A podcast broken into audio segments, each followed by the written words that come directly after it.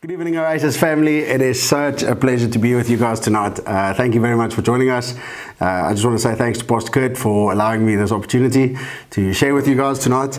And I absolutely feel that I've got such a like burning word on my heart, and it's it's something that's been really just on my heart for the last couple of months, even for the church right now. And um, you know, when I prayed about it and, and I asked God, I felt that now was uh, you know a good time to share it. So I hope that you guys enjoy it. I hope that it benefits you, and um, yeah, ultimately, I think that God's doing a fantastic thing right now in the church and, and just in the world. Uh, you know, while the world seems to be spinning out in chaos, there's there's inner peace, you know, in Jesus Christ. So I just want to encourage you guys. This is going to be an awesome message, and uh, yeah, so stay tuned. Um, I want to get right into it. A question that was really on my heart for a long time was what happened at the cross? What happened at the cross of Jesus? And um, I think you know, most Christians would very easily be able to answer that. Jesus died on the cross. You know, he was obviously tortured and, and was hung on the cross. He died and he was in the grave for three days. He rose again, and that's how that's how salvation was born. And and that's not a wrong answer. That's completely correct. But there was just something in me that was like, there's there must be more to to that. It can't just be, you know, this like cute story you know, Jesus died and, and stuff. Because when we explain it, sometimes we do make it sound like nice. You know, it's a nice story. You know, Jesus died for us and he rose again. But it was there's so much more than that, uh, and there's so much more depth. And and I started really asking God, like God, what do you, what happened at the cross? What did you do there? And um, you know, as we know in, in the Gospels, we read that seek and you will find, or, or ask and it, you know it'll be given to you. And um, man, was it given to me. Um, I believe absolutely God gave me the answer that I was looking for at what happened at the cross, and I want to share that with you guys tonight. Um, I was driving on my way home. I was in town for something, and and just before I got home, just the power of God just like just came into my car, and it was so powerful. And and I just kind of nursed my way home, got here, said hello to Amy, and I went straight to the room, and I went to go sit on the floor and I was just like I was just sitting in God's presence you know I wasn't like asking anything it was just, I was just sitting there you know it was such an amazing experience and, and God started sharing with me uh, the answer to what I've been asking. And he showed me this picture.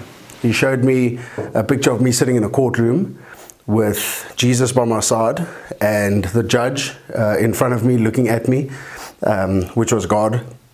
And uh, the devil was sitting on the following bench. And he had this like massive docket of, of like papers and stuff on, on his table.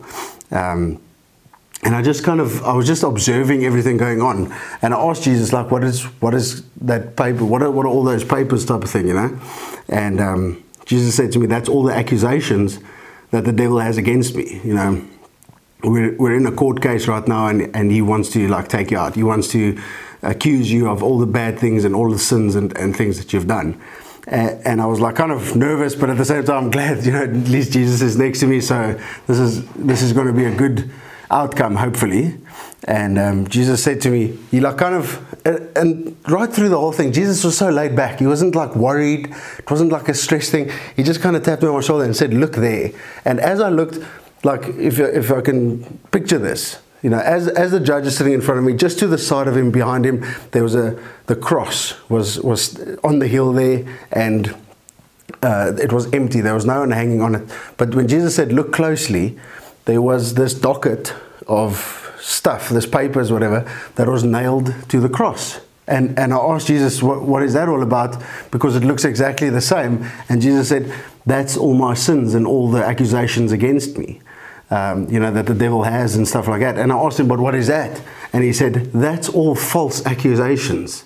All of that is fake. Everything that he had against me was fake. He had no legal foothold, he had no legal stand to, to accuse me of anything.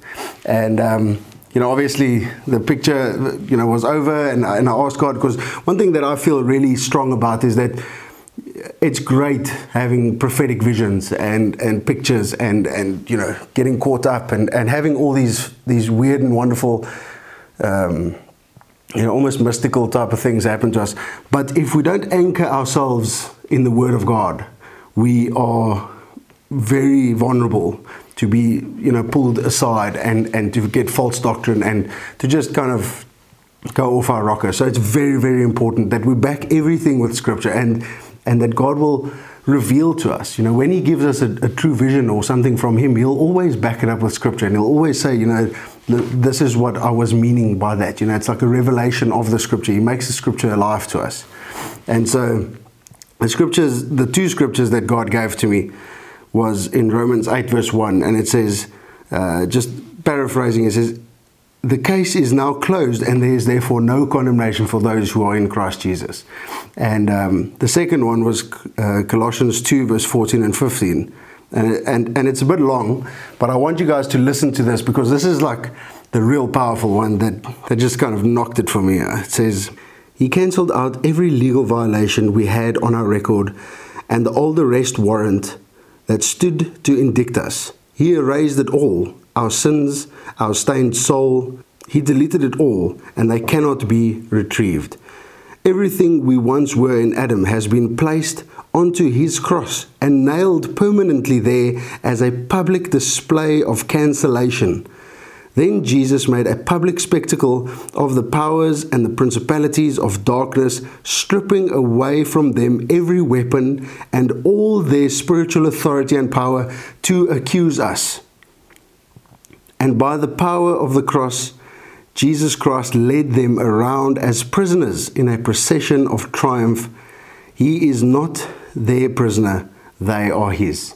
And, and it was so powerful, you know, when I read this, because I mean, obviously I saw the picture, and then when God led me to the scripture, you know, it just every single thing that I saw that was really standing out to me the, the false accusations that was removed from him, the, the, the right, the legal right that the devil had against me to, to accuse me was removed from him.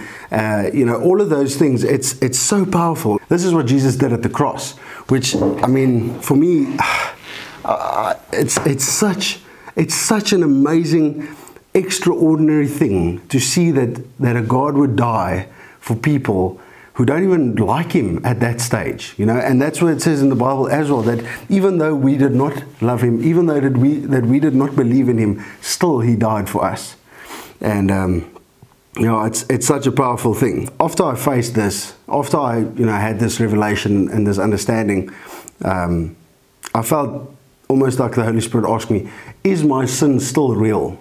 And I felt, you know, this is this is quite a strange question to ask but uh, I felt that God wanted to teach me something in this. And the answer that, that I got was yes, but the devil is not allowed to use it against you.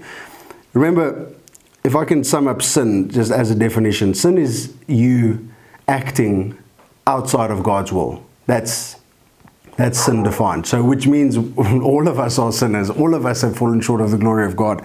Uh, you know, which it says in Romans three verse twenty three uh, you, you, know, there's none of us that can kind of scale through that. You know, you know, I didn't drink today. You know, I didn't swear today. You know, I'm, I'm like, you know, I, I, didn't sin today, and and that's just unfortunately not true for any of us. You know, we all sin, and and there's no getting away from from that sin. There's it's just absolutely.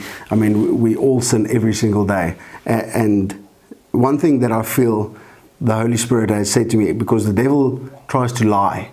He, the only uh, I wouldn't even say it's a weapon, but the only thing that he has left is, is deception and, and like lies. If, if he can make you believe something, then it's actually you entrapping yourself. It's not even him. Um, and, and I feel that God wants us to understand that he has judged us harshly. He has judged you very harshly. He has poured out all his, uh, all, he has taken all of his wrath, all of his anger, and he has poured it out on Jesus. You know, I want you guys to, to almost see this picture where God is like angry at the world, angry at, at you know all of the sins that we've committed, all of the sins that we're still going to commit, and, and all of the, the the times we miss Him, and, and all of those things that we just make bad decisions. And He was so angry with that, and He poured it all out on Jesus. He He allowed Him to be uh, absolutely disrespected. He allowed him to be uh, flogged, he allowed him to be tortured, uh, he allowed him to go through excruciating pain, and then finally he allowed him to, to get nailed on the cross. He hung there for a couple of hours, and then the last thing he did was uh, like almost have this picture where God's like, I judge you. out of anger. And can you imagine that anger? Because it says that he poured out all of his wrath and all of, all of, all of his anger out on Jesus. And, and he judged him and he turned away. And that's why Jesus said, My, my God, my God, why have you forsaken me? And oh, man, it just, it gets to me. Uh, it's, it's such a powerful thing because in that moment, when that final bit of anger, where God turned away from him, Jesus was hanging on the cross and he said, It is finished, and he died for our sins. And that's like, it's that's it. It's over, you know. We have now been judged in Jesus. We have now been judged through him, and, and in him we have died and we have been resurrected into new life. That is why we do the whole baptism uh, act, because it is a physical reminder, or it is a physical act of what spiritually has happened when we get saved. You know, you, you completely die as the old self who you are, and you come up as a new creation. And there's a scripture in, in 2 Corinthians uh, 5, verse 17 and 18 that I want to close with. It says, Now, if anyone is enfolded in Christ, he has become a new, an entirely new person. All that is related to the old order has vanished. Behold, everything is fresh and new. And this is something that I want to, that, that I want you guys to really hear what I'm saying. And God has made all things new and reconciled us to himself and given us the ministry of reconciling to God. Now, something that that has really been going on a lot in our uh, church life, uh, what you know, discussions and stuff that we've talked about, uh, is revival. The, the concept of revival, and and I feel my, my definition for, for re- uh, revival is, is something that has strayed away from life or something that has died being brought back to life. And, that, and that's, the, that's the ministry that we've been given. We've been given the ministry of reconciliation where we can now reconcile our fellow, fellow brothers and sisters, uh, the, the, the, our neighbor, the people that we encounter every single day, we can now reconcile them back to life. That's revival.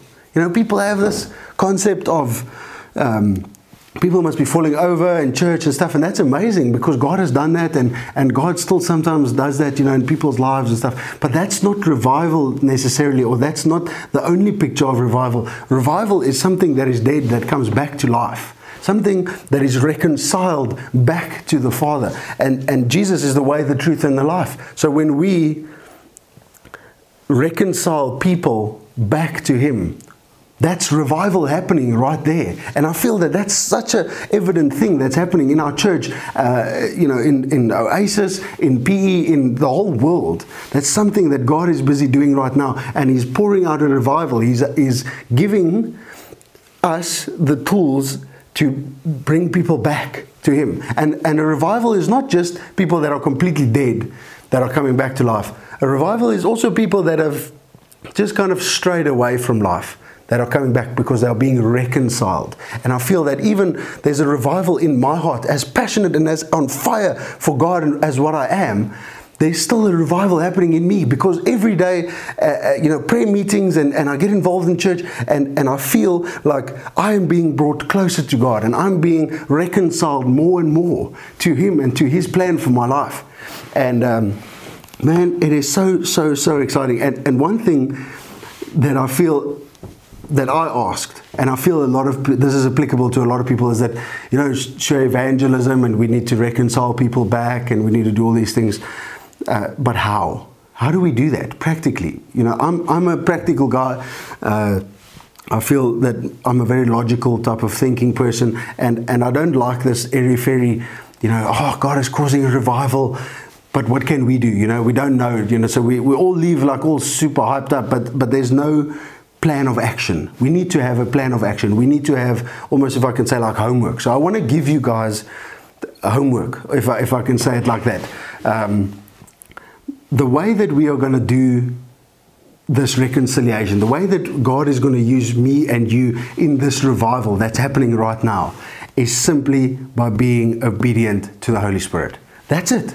That's it. Number one. Just do that. Don't be don't put this pressure on you to go and save all the lost and to go and fix everyone's problems. Just be obedient to the Holy Spirit.